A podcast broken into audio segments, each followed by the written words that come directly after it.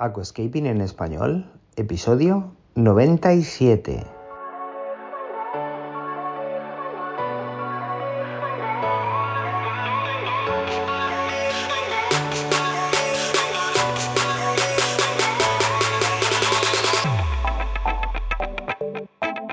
Muy buenos días a todos y bienvenidos a Aquascaping en español, el podcast de Nascapers para todos aquellos apasionados al paisajismo acuático que queréis llevar vuestro acuario a un nivel superior.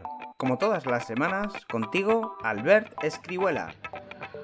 Muy buenas, ¿cómo estamos? Espero que genial, que muy bien. Pues nada, bienvenido, bienvenida. Aquí estamos otro jueves más, otra semana más en Aquascaping en español, tu podcast de Aquascaping. Y pues bueno, vamos a, a hablaros hoy sobre las anomalías y los síntomas en los que un acuario nos muestra la subida de temperatura ahora en verano, ¿de acuerdo?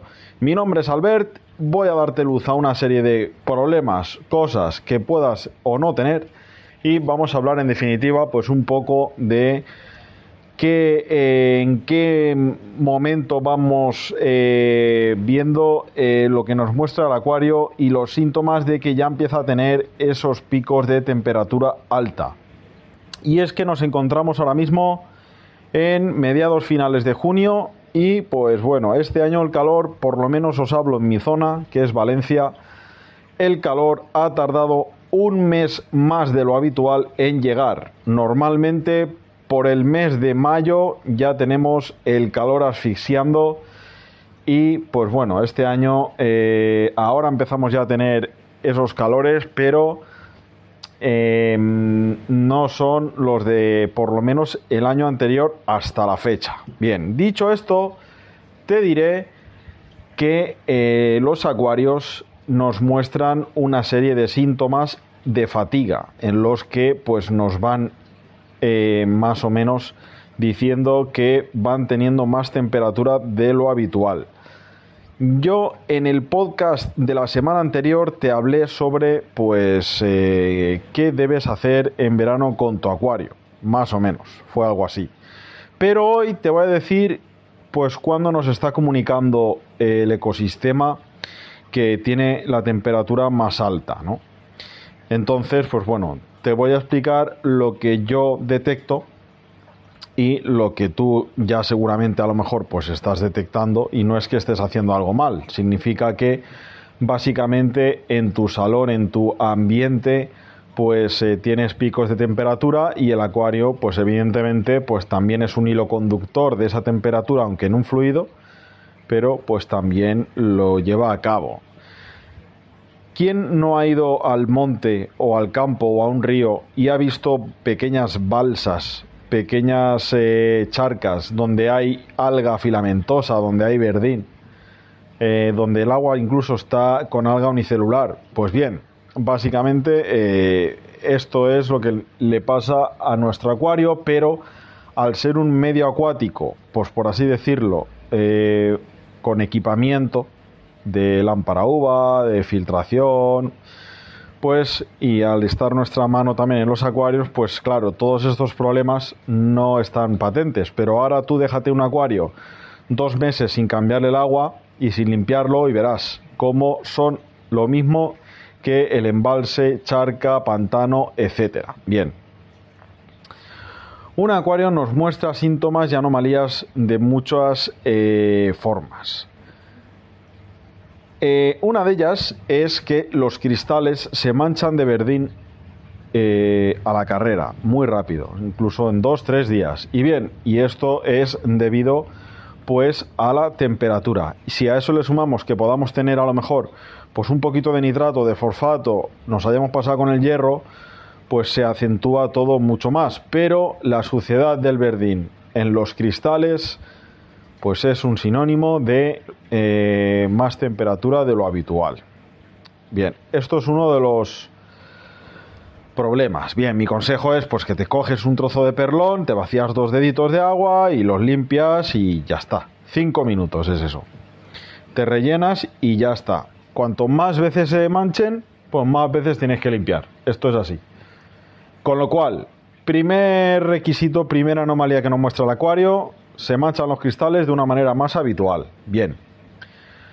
Seguido de esto, si tenemos en el acuario alguna playita de arena, si tenemos alguna región de arena frontal, pues bien, también veremos que eh, la arena se mancha de verdín antes de lo habitual, tres cuartos de lo mismo que en los cristales, pero en la arena pues tarda un poquito en aparecer. Pero se mancha bastante antes que en una situación normal. Aquí lo que tenemos que hacer básicamente es coger un tubo pequeño, a ser posible, o el de CO2 o el 912 de diámetro, 9 milímetros diámetro interior, 12 milímetros diámetro exterior. Y simplemente aspiramos la parte más superficial de la arena, la que ha cogido la pátina, la que ha cogido el verdín. ¿Te gusta el paisajismo acuático? ¿Te apasionan los acuarios plantados? ¿Alucinas con peces, plantas, gambas y caracoles? En nascapers.es puedes encontrar todo lo necesario para montar y mantener tu propio acuario plantado. nascapers.es, tu tienda de acuariofilia online. Bien, una vez hacemos esto, una vez aspiramos la parte superficial de la arena, pues cogemos con la yemita de los dedos y, acariciamos un poquito de la arena, la aplanamos y la peinamos. Posteriormente añadimos ligeramente una capa de arena nueva por encima y solucionado. ¿De acuerdo? Bien.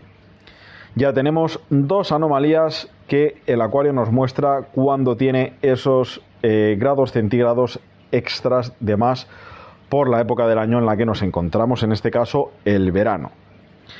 Bien, más anomalías. Otra que encuentro yo muy peculiar, muy particular cuando tenemos pues esa subida del mercurio en nuestro acuario y es el agua turbia, es decir, no es que sea turbia turbia, pero sí que no tiene ese brillo, esa nitidez, esa pulcritud siempre va a estar revestida de pues un poquito opacidad, sobre todo también en la superficie y pues esto significa que hay más temperatura de lo habitual y aquí pues sí que te diré que utilices los clarificadores que puedas tenerlo de Sichem, de Aquarrío, de Hada, ¿de acuerdo? Tenemos ahí eh, clarificadores pues eh, que funcionan muy bien y que pues siempre es recomendable adicionarlos un poquito después de haber realizado el cambio de agua. Es como un poco de magia, ¿no? Sabes que lo has echado y sabes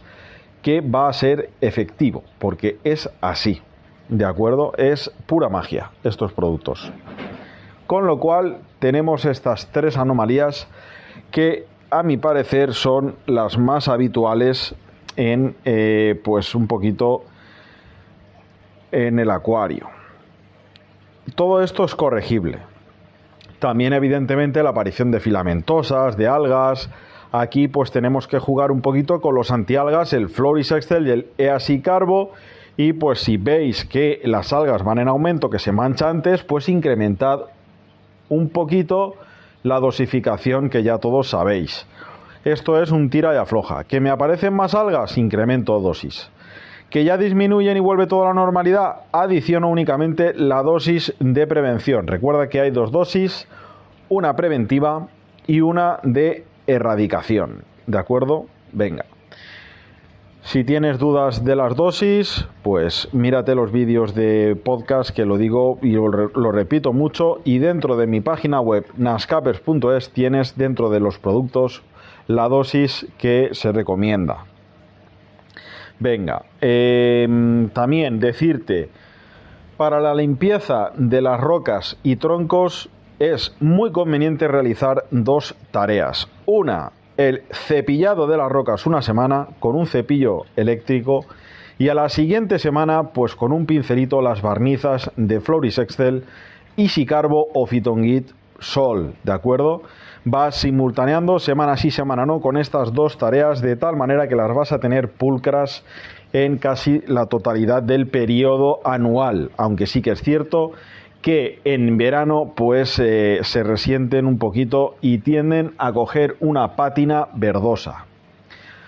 Bien, otra anomalía, otro síntoma que nos da el acuario, esta va de gratis, no te la cobro y no es otra que pues que se ensucia el difusor y las pipas muy rápido también. Esta va muy similar al tema de los cristales. Pero como el agua está en constante movimiento, el fluido está en, con movimiento bastante importante en las pipas, pues tarda más en mancharse que los cristales del propio acuario. Bien, al fin y al cabo, todos estos síntomas, todas estas anomalías se solucionan trabajando un poquito más en el acuario. ¿Que se mancha más? Pues limpias más. Básicamente es esto. Ahora bien, si no tuviéramos los productos que gastamos, imaginaros cómo estaría el tema. Sería una pesadilla. Habría que estar, pues día sí día no, pasando la valleta, pasando el perlón, limpiando y sería un poco esclavo el tema. ¿De acuerdo? Con lo cual, pues benditos productos, benditas marcas, muy agradecidos y sobre todo también muy agradecidos sobre todo a los que investigan, a los que hacen las disoluciones, a los que prueban. ¿eh? Aquí puedo darme yo un poquito por aludido porque pues yo pruebo muchos productos y pues desestimo unos, apruebo otros doy consejos y bueno, pues eh, no todo el producto vale para todo, no todo vale para todo, hay que estudiar muy bien lo que se adiciona, lo que no, en qué momento se adiciona, hay que tener muy claras las dosificaciones, hay que tener dosificaciones para dependiendo el estadillo o la etapa en la que se encuentre el acuario, también hay que saber cómo se adita, si por la noche, si por el día, si antes de que se encienda la luz, pero de día, si después, ¿eh? Entonces hay que tenerlo todo muy en cuenta, ¿de acuerdo? Yo por suerte, pues bueno, siempre he tenido acuarios en casa, muchos, siempre me ha dado por probar. Eh, por suerte en la gallery, en la tienda, tengo mucho acuario montado, voy probando, aunque pues bueno, son acuarios de gallery, tampoco es que pueda hacer muchos experimentos en ellos, pero sí que es cierto que voy probando cosas. Algún acuario me ha dejado me ha tocado dejarme con algas en el almacén o en mi casa para probar a posta productos que las erradiquen para ver el comportamiento de estas ante esos productos. Esto también pues es una cosa que los que investigamos un poquito o probamos producto pues nos toca hacer. ¿eh? Venga, no me extiendo más. Te doy las gracias porque estés al otro lado, es, eh, hagas lo que hagas, cocinando, haciendo footing, yendo al gimnasio, en bici, eh, yendo en coche a trabajar, andando, sea lo que sea, bien hecho está. Venga, me despido, te doy las gracias, te espero en ascapers.es, en tu tienda online o en tienda física. Tu compra es un apoyo para mí porque me ayuda a subsistir. Venga, no digo nada y lo digo todo. Nos escuchamos la siguiente semana aquí en Aquascaping en español, el podcast de Nascapers. Mi nombre es Albert y te mando un fuerte abrazo. Chao. Y hasta aquí el episodio de hoy. Muchísimas gracias por todo, por vuestras valoraciones de 5 estrellas en iTunes, por vuestros me gusta y comentarios en iVoox, y por supuesto por suscribiros a este podcast. Ah, y por cierto, ahora en Spotify podéis calificar el podcast con 5 estrellas. No digo nada y lo digo todo. Nos escuchamos la semana que viene con mucho más Aquascaping en español.